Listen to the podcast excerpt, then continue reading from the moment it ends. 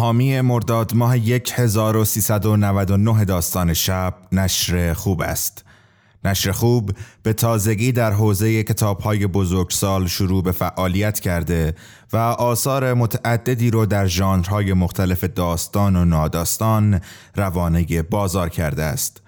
نشر خوب امید دارد با انتشار بهترین و ارزشمندترین آثار منتشر شده در بازار جهانی دروازه های شناخت و دانایی رو به روی خوانندگان فارسی زبان بکشاید و به بهترین شکل پاسخگوی نیازها، خواسته ها و دقدقه های جامعه کتابخانه کشورمان باشد.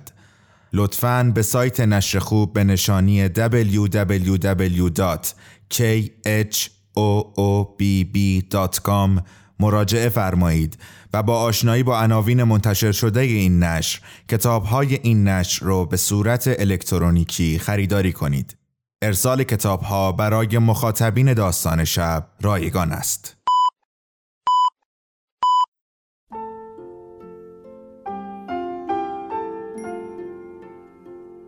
به موجب این سند شش دانگ صدای معصوم بماند برای وارثان داستان شب که در گذر سالها خواهد ماند. ارادتمند داستان شب.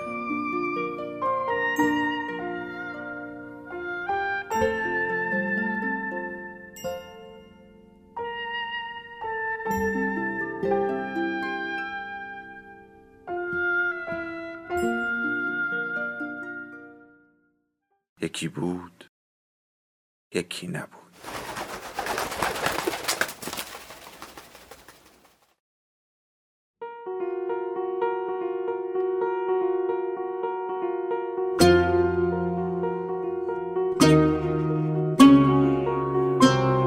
سلام. شب شما بخیر. من امین متین هستم نویسنده و خانشگر پادکست ساعت صفر. قصه ای که امشب برای شما روایت می‌کنم اسمش هست داستان ناتمام. نوشته احمد خالد توفیق نویسنده مصری که با اندکی تلخیص و تصرف برای شما روایت میشه. اون شبی که مصطفی نشست پشت میزش وقتی کامپیوتر رو روشن کرد وقتی واسه خودش قهوه آماده کرد وقتی یه سیگار روشن کرد و ترانه ای رو با صدای ملایم پخش کرد به مانیتور زل زد و احساسش این بود که قراره یه اثر فوقالعاده بنویسه. یکم بعد از نوشتن نگران شد. چون شکاف داستان وجود نداشت. شکاف داستان همون شکافیه که هر نویسنده از طریق اون وارد دنیای قصه میشه. البته اگه قصه ای در کار باشه چون تو چیزی که مصطفی می نوشت هر چیزی بود جز قصه. بیشتر شبیه مراسم آینی یه دین ناشناخته. چیزی که اونجا در جریان بود مراسم قربانی کردن بود و خوندن سرودهای مذهبی و دختری آماده قربانی شدن. مصطفی نگرانتر شد. جرعه دیگه از قهوهش سر کشید و چند پک به سیگار زد. بعد به آرومی دوباره نوشتن و ادامه داد. و داستانش تازه داشت شکل می گرفت. قصه تو عصر پاییزی یه جنگل خلوت اتفاق می افتاد. عادل و سلما از دور با دستهای به هم گره کرده به سمت یه درخت کوچیک می اومدن. تو تمام مسیر سلما به این فکر می کرد که عادل مال منه و من واسه عادل. اون درخت کوچیک منتظرشون بود. انگار از اول خلقت می‌دونست که قراره این دوتا عاشق یه روزی بیان زیر این درخت و یه مراسمی انجام بدن. وقتی این دو نفر به درخت کوچیک رسیدن یه مارمولک سبز از ترس این دوتا آدم پا به فرار گذاشت. عادل به سلما نگاه کرد و سلما هم غرق شد تو چشای عادل. سلما با عادل گفت تو مرد منی و هیچ موقع منو ترک نمی کنی. عادل هم در جواب گفت تو زن منی و هرگز از من مخفی نمیشی. من مطمئنم. وسط همین گفتگوی عاشقانه بود که سلما متوجه شد دست عادل وضعیت خوبی نداره. وقتی که دقت کرد دید دست راست عادل مثل یه زغال سیاه شده و استخونش از چند جا زده بیرون. از ترس شروع به لرزیدن کرد. در حالی که چشاش قفل شده بود رو دست عادل. در حالی که از ترس نفسش بالا نمی اومد به عادل گفت عادل حالت خوبه؟ دستت چی شده؟ عادل به دستش نگاه کرد و شرمندگی تو چهرش مشخص بود. انگار از چیزی خجالت می‌کشید. همینطوری که سرش انداخته بود پایین به سلما گفت آفتاب. آره نباید تو آفتاب میشستم. این به خاطر آفتابه. سلما به چشمای عادل نگاه کرد. ولی یه چیز بدتر دید. پوست صورت عادل داشت میریخ بیشتر که دقت کرد دید از دو طرف دهن عادل دوتا دندون نیش داره می‌زنه بیرون. با ترس بیشتری گفت تو عادلی؟ عادل؟ چرا اینجوری شدی؟ عادلم که دیگه اثری از خجالت توی چهرش نبود. با صدای بلند گفت آره من یه خوناشامم. اشتباه بزرگی کردم که اومدم تو آفتاب. سلما باید کارو سریع پیش ببریم. و بعد قبل از اینکه سلما بتونه حرکتی کنه دندونای نیشش رو فرو کرد تو گردن سلما.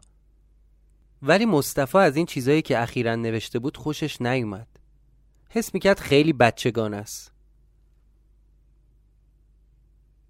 به خاطر همین چند دقیقه به نوشته های اخیرش خیره شد.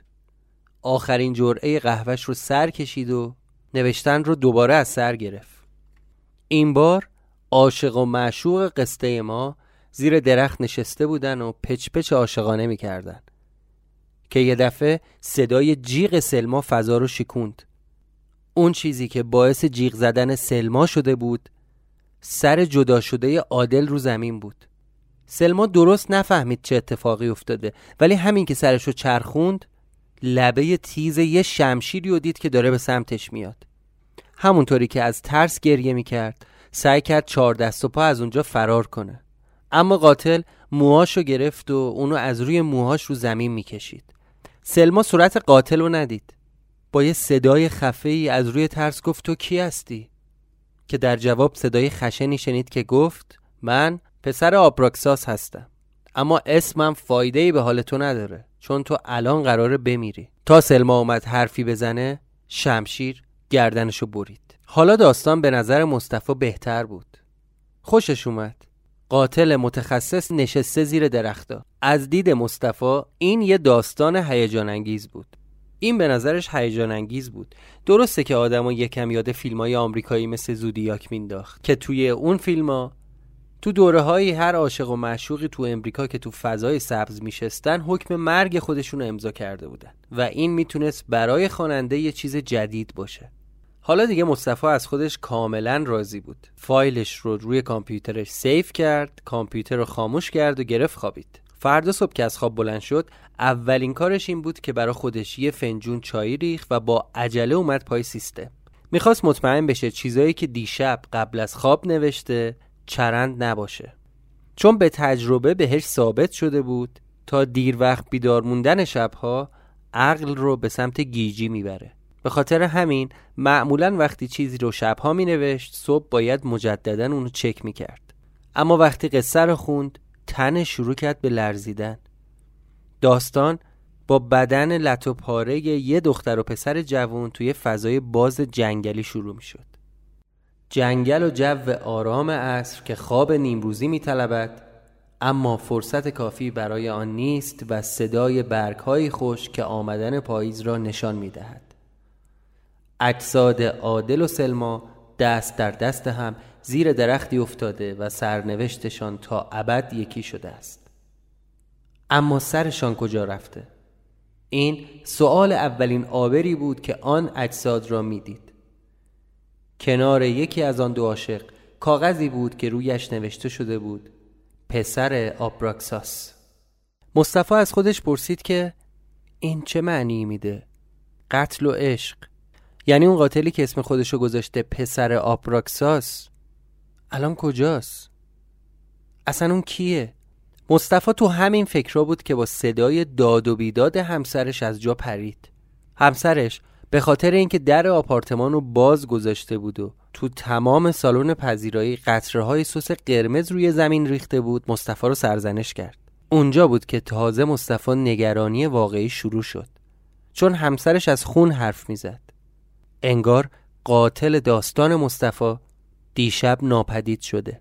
این فکری بود که تو سر مصطفی میچرخید و اگه جلوی فکرشو نمی‌گرفت می‌تونست با صدای بلند اعلام کنه که این پسر آبراکساس از کامپیوتر فرار کرده. حق با مصطفی بود. این رو می‌شد از نور فلاش دوربین پلیس ها فهمید. کاراگاه های جنایی مشغول بررسی اجساد و نمونهگیری از چمن بودند چند نفر از نیروهای پلیس مانع ورود مردم به صحنه جرم می. مردم حریسانه دوست داشتن بفهمن که اونجا چه اتفاقی افتاده. همون اشتیاق دیرینه که درون همه ما هست که می‌خوایم مرده رو تو فجی ترین شکلش ببینیم و از دیدن این صحنه ها احساس ترس و لرز کنیم ولی ته دلمون خوشحال باشیم که خدا رو شکر من نیستم. من هنوز زنده من هنوز سر پا استیون کینگ اسم این حس رو گذاشته سرگرمی کاستن سرعت ماشین برای تماشای تصادفات جاده ای ولی وضعیت سمیر و هبه بد بود. اونقدر بد که هر آبری از اینکه خودش رو تو اون وضعیت نمی‌بینه احساس خوشبختی می‌کنه. به این فکر کنید که هیچ اتفاقی بدتر از این نیست که وسط چمن دنبال سر مرده بگردن. کنار اون جنازه ها یه کاغذ خونی بود که روش نوشته شده بود پسر آبراکساس. هیچ کدوم از پلیسایی که توی این صحنه بودن معنی این نوشته رو نفهمیدن. اما یکی از کاراگاه ها که عاشق فیلم های ترسناک بود به همه گفت که آبراکساس اسم یه شیطانه. سرهنگ صبری سرش رو که در مرز انفجار بود بین دستاش گرفت. عجب قاتل با فرهنگی که فیلم های ترسناک دوست داره. این اصلا مصری نیست. به نظر من این یه جنایت ناموسیه.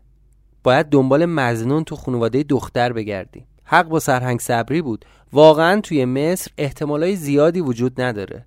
چون هر جامعه جنایات مربوط به خودش رو داره و توی مصر تا اون زمان قاتلی به سبک سریالی وجود نداشت. سرهنگ عمر که داشت از همه چیز در صحنه قتل یادداشت برمی داشت سری تکون داد و گفت اقوام دختر پیدا کردنش آسونه. همون موقع مصطفی با استرس تمام پای کامپیوتر نشسته بود و داشت سعی می‌کرد فایل داستان دیشب رو پیدا کنه. به این فکر کرد که احتمال داره این فایل رو پاک کرده باشم؟ یا اصلا ندونم اونو کجا سیف کردم؟ چون این اتفاق چند بار قبلا هم پیش اومده بود. وقتی که آدم ساعتهای زیادی از شب بگذره و هنوز بیدار باشه از این اشتباه ها می‌کنه. اما هرچی مصطفی فکر کرد یادش نیومد که قصه رو به این شکل تغییر داده باشه. چون داستانی که دیشب نوشته بود از عاشق و معشوقی حرف می‌زد که توی فضای جنگلی به هم ابراز عشق می‌کردن. بعدم سرکله یه قاتل پیدا شده بود و گردنشون رو با شمشیر زده بود. مصطفی بالاخره فایل داستان رو پیدا کرد ولی در کمال تعجب دید چیزی که دیشب اون نوشته با چیزی که الان توی قصه هست فرق می‌کنه. جنگل و جو آرام عصر که خواب نیمروزی میطلبد اما فرصت کافی برای آن نیست و صدای برگهای خشکی که آمدن پاییز را نشان می‌دهد. اجساد عادل و سلما دست در دست هم زیر درختی افتاده و سرنوشتشان تا ابد یکی شده. سرشان کجا رفته؟ این سؤال اولین آبری بود که اجساد را می‌دید. کنار یکی از آن دو عاشق کاغذی بود که رویش نوشته شده بود پسر آبراکساس. مصطفی با خودش گفت این یعنی چی؟ تو این نوشته قاتل وجود داره و صحنه قتلم کامله. به غیر از این همسرش سنا هم اصرار داشت که دیشب در آپارتمان رو بسته. نکته جالبتر از این که قطره های سوس یا همون مایه قرمز رنگ لزج دقیقا از محل کامپیوتر مصطفی شروع شده و به سمت پذیرایی میره. بعدم به سمت در آپارتمان روی تمام پله ها تا در خروجی ساختمون. مصطفی با خودش فکر کرد یعنی پسر آبراکساس رفته؟ کجا رفته؟ سرگیجه داشت سر مصطفی رو میترکون. همه چیز به یه تفسیر اشاره می‌کرد و این تفسیر خیلی مزخرف و مزهک بود. به این فکر کنید که قاتلی که تخیل خودتون به وجود آورده آزاد شده باشه و توی شهری که زندگی می‌کنید رها شده باشه. مصطفی دلش نمی‌خواست باور کنه. ولی روزنامه ها از دو جوان به نام سبیر و هبه حرف می‌زدن. اونا نامزد بودن و توی ساعت خلوتی کم ازدهام توی پارکی نشسته بودن. این منطقیه. احتمالا این دو عاشق دنبال یه جای دنج و آروم و به دور از مزاحم ها میگشتن. یه جای رومانتیک همین هم می‌تونست اونا رو به هدف آسونی تبدیل کنه. به نظر می‌رسه یه ناشناس به اونا حمله کرده و سرشونو بریده.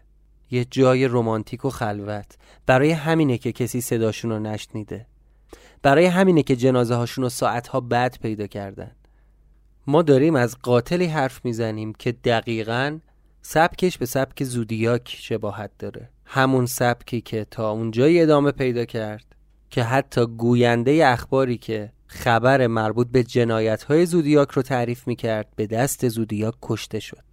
به خاطر همین مصطفی ترسیده بود. آب دهنش رو قورت داد و تصمیم گرفت ساکت باشه. ولی نتونست داستانی رو که شب قبلش نوشته بود پاک کنه. احساس می‌کرد پاک کردن این داستان آخرین ارتباط اون با منطق رو از بین می‌بره. چون دلش نمی‌خواست این موضوع رو باور کنه. چون رسما داشت دیوونه می‌شد. ولی توی اون ساعت یه کار درست انجام داد. از اون مایه قرمز رنگ نمونه برداری کرد. بعد نمونه ها رو روی پنبه گذاشت و سراغ دوست دکترش رفت که یه آزمایشگاه داشت. سوالش مشخص بود. می‌خواست بدون ماهیت این مایه قرمز رنگ چیه؟ دکتر نمونه رو زیر میکروسکوپ گذاشت و با دقت نگاه کرد. بعد چند لحظه گفت به نظر میاد که خونه لخته شده است اما اگه شک داری اونو دوباره بررسی می‌کنه و مصطفی محل رو ترک کرد. یک شب تموم و تو خیابونای شهر گذروند. رامی و قاده قربانی های جدیدی بودن که فردا پیدا شدن جنازه بی سرشون توی ماشین پارک شده کنار خیابون پیدا شد. انگار قاتل یواشکی وارد ماشین شده بوده از پشت سرشون رو بریده بود. شواهد نشون می‌داد که این حادثه تو شب اتفاق افتاده و زمان زیادی طول کشیده تا مردم ماشین رو پیدا کنن. توی ماشینم یک کاغذی قرار داده شده بود که روش نوشته بود پسر آبراکساس. یه دی از کارشناسا معتقد بودن که این حادثه به این خاطره که پسر آبراکساس سعی داره که فضایل اخلاقی رو گسترش بده و اگه جوونایی ببینه که جانب ادب رو نگه نمیدارن به این روش سعی کرده اونها رو تنبیه کنه. اما وقتی مصطفی اون خبر سیاه و توی روزنامه خوند دوباره تنش لرزید. می‌دونست که پسر آبراکساس دنبال فضایل اخلاقی نیست بلکه دنبال این بود از تمام عاشق و معشوقهای شهر انتقام بگیره. وسط های روز بود. مصطفی تصمیم گرفت بره اداره پلیس. این مأموریت به نظرش سخت و ناممکن بود. اما نمی‌تونست وجدانش رو راضی کنه. اومد اداره پلیس و نشست جلوی سرهنگ صبری. با اینکه می‌دونست این جمله ها احمقانه به نظر میاد اما گفت من پسر آبراکساس رو خلق کردم. همه چیزم راجبش می‌دونم. پلیس هم که بین ساعت سخت کار یه چیز جالب شنیده بودن دورش جمع شدن تا به قصهش گوش بدن. طبیعتا چنین داستانی رو فقط می‌تونه یه دیوونه تعریف کنه که مخش تاب برداشته باشه. یه کمی که گذشت اتاق سرهنگ صبری شلوغ و شلوغتر شد. و کم کم بین صحبتهای مصطفی صدای پچ پچ کردن و خندیدن و مسخره کردنش رو می‌شد شنید. اما مصطفی دست بر نداشت. دیویس بار قصه این قاتل سریالیو تعریف کرد که اونو از روی مانیتور کامپیوتر ساخته بود و بعدم قاتل از کامپیوتر فرار کرده بود. حقیقت این بود که مصطفی برخی از جزئیات رو می‌دونست. مثلا می‌دونست که قاتل پوتینی شبیه کفش کوهنوردی میپوشه. یا خبر داشت که این قاتل ما چپ دسته. این چیزایی بود که هرگز توی رسانه ها نیومده بود و می‌تونه ثابت کنه که مصطفی دروغ نمیگه. سرهنگ صبری یه سیگار روشن کرد و ازش پرسید ببینم آیا این جزئیاتم توی داستانت نوشتی؟ مصطفی یکم از قهوه رو میز خورد و گفت نه همه چیزو ننوشتم. اما برای اینکه داستانت یه قهرمان واقعی داشته باشه باید تو ذهنت کامل باشه. نویسنده قهرمان رو می‌بینه صداشو میشنوه بوش و استشمام می‌کنه. اما لازم نیست همه اینا رو بنویسه. مثلا من می‌دونم که چشم راست قاتل انحراف شدید داره. اما نیاز نیست اینو ذکر کنم. مثلا می‌بینم کفشاش چه شکلیه. یا می‌دونم که سلاحشو دست چپش می‌گیره. ولی لازم نیست هرچی می‌بینم و توی قصه بنویسم. سرهنگ صبری به اطرافش نگاه کرد و یه لبخند زد و گفت ببینم این قاتل خصوصیات دیگه هم داره. مصطفی یه مقداری فکر کرد سرشو تکون داد و گفت آره اون به یه نوع عجیبی از سر مبتلاست که باعث میشه صورتش یه شکل خیلی ترسناکی کج و کله بشه. دقیقا مشکل این قاتل هم همینه. به خاطر اینکه دخترها از صورتش میترسن و هیچ موقع تحویلش نگرفتن از تمام عاشق و معشوقای این شهر نفرت داره. همین میشه که تو جاهای خلوت دنبال جفتای عاشق میگرده و سرشونو گوش تا گوش می‌بره. یه چیز دیگه هم دربارش بهتون بگم که اون عاشق سهشنبه هاست و دیوانه غروب خورشید. تازه عاشق کشتن آدما با شمشیره. چون از تماشای مرگ آهسته آدما لذت می‌بره. اون توی اینترنت درباره انواع اقسام شیاطین مطالعه کرده. واسه همین هم است که اسم آبراکساس رو انتخاب کرده. سرهنگ صبری با لحن مشکوکی ازش پرسید اون وقت تو چطوری همه اینا رو فهمیدی؟ مصطفی جواب داد آخه من اونو خلق کردم. تمام جزئیات شخصیتش رو می‌دونم. اگه داستان رو کامل می‌کردم کاری می‌کردم که یه روز سهشنبه به این شکل آدم بکشه. چون اون عاشق سهشنبه هاست. آدمای تو اتاق به همدیگه نگاه کردن. و بعد زدن زیر خنده. و مصطفی رو به این خاطری که وقتشون رو گرفته با چک و لغت و فوش و ناسزه از اتاق انداختن بیرون. آخه هرچی بود تا یه مدتی سرشون رو گرم کرده بود. ولی خب طبیعتا پلیسا همچین چرت و پرتایی رو قبول نمی‌کردن. این ماجرا تا صبح چهارشنبه ادامه پیدا کرد. اونجایی که سه تا مأمور پلیس اومدن مصطفی رو با زور و کتک بردن به اداره امنیت. این بار صورتها بیشتر، نگاه ها عصبانی تر و رفتارشون خشنتر بود. طبیعتا قصه رو خبر داشتن. عاشق و معشوق دیشب وقت غروب سهشنبه کشته شده بودن. و همینطوری که مصطفی گفته بود رد پایی از کفش کوهنوردی تو صحنه قتل مشخص بود و جهت بریدن سرها خبر می‌داد که قاتل قصه ما چپ دسته.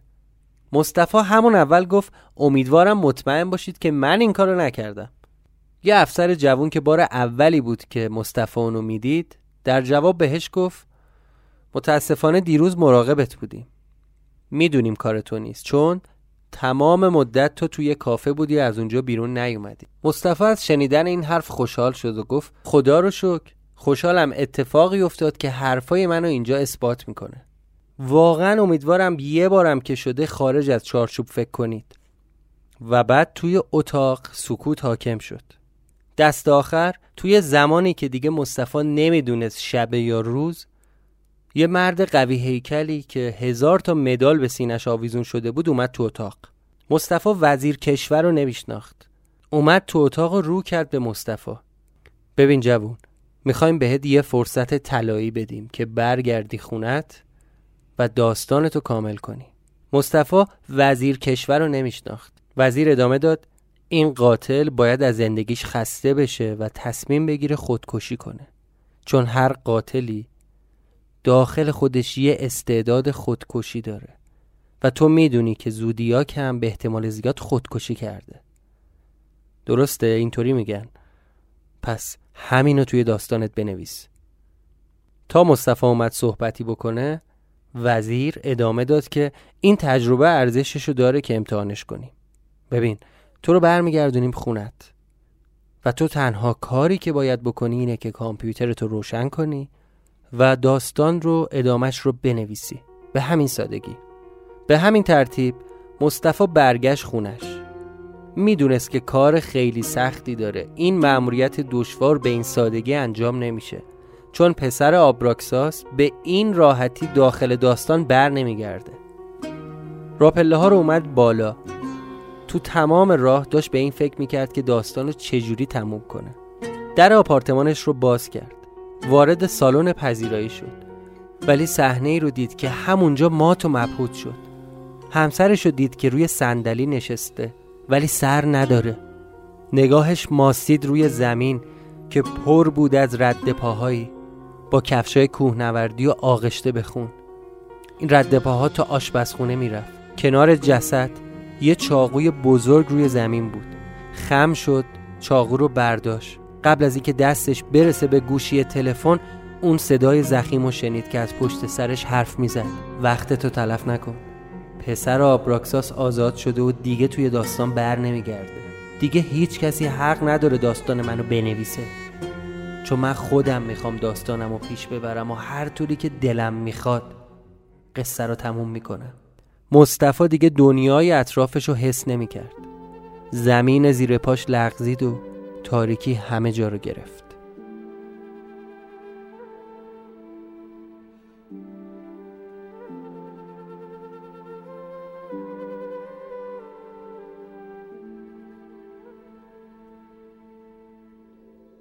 داستان شب بهانه است.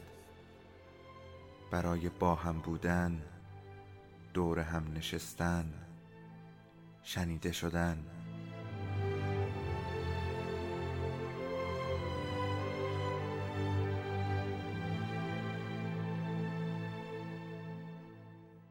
صدای افسانه ها رو میشنویم.